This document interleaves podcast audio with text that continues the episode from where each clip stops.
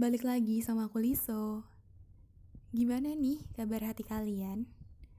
Semoga yang patah lekas membaik, lekas sembuh, dan lekas kembali menjadi diri lo yang ceria. Ngomongin masalah hati, emang rumit sih. Dan makanya untuk kali ini gue bakal ngebahas tentang judul pada akhirnya semua tidak bisa dipaksakan. Seberapa sering sih lu ngasih ketulusan ke orang, tapi orang itu malah gak pernah nganggep lu ada? Atau mungkin lu udah terlalu lama menunggu, tapi dia malah bersama yang lain?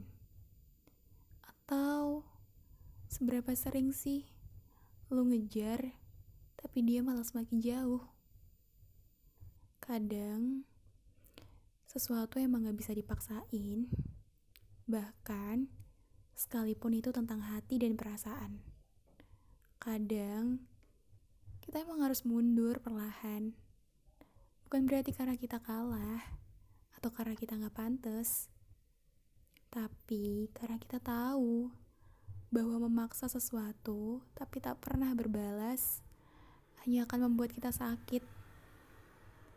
Dan kita pun harusnya tahu bahwa memiliki rasa cinta kepada yang belum semestinya emang paling nyebelin sih.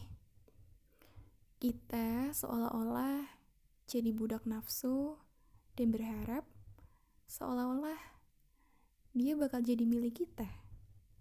Harap demi harap, ya ujung-ujungnya cuma jadi harapan. Orang yang saling mencintai itu tidak harus selalu bersama dalam pelaminan. Meskipun itu hanya sebuah penantian.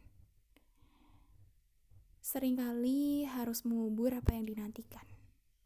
Menerima apa yang bukan menjadi takdir dan mengikhlaskan apa yang menjadi harapan. Sakit sih emang, tapi itulah kenyataan yang harus diterima. Jangan cengeng.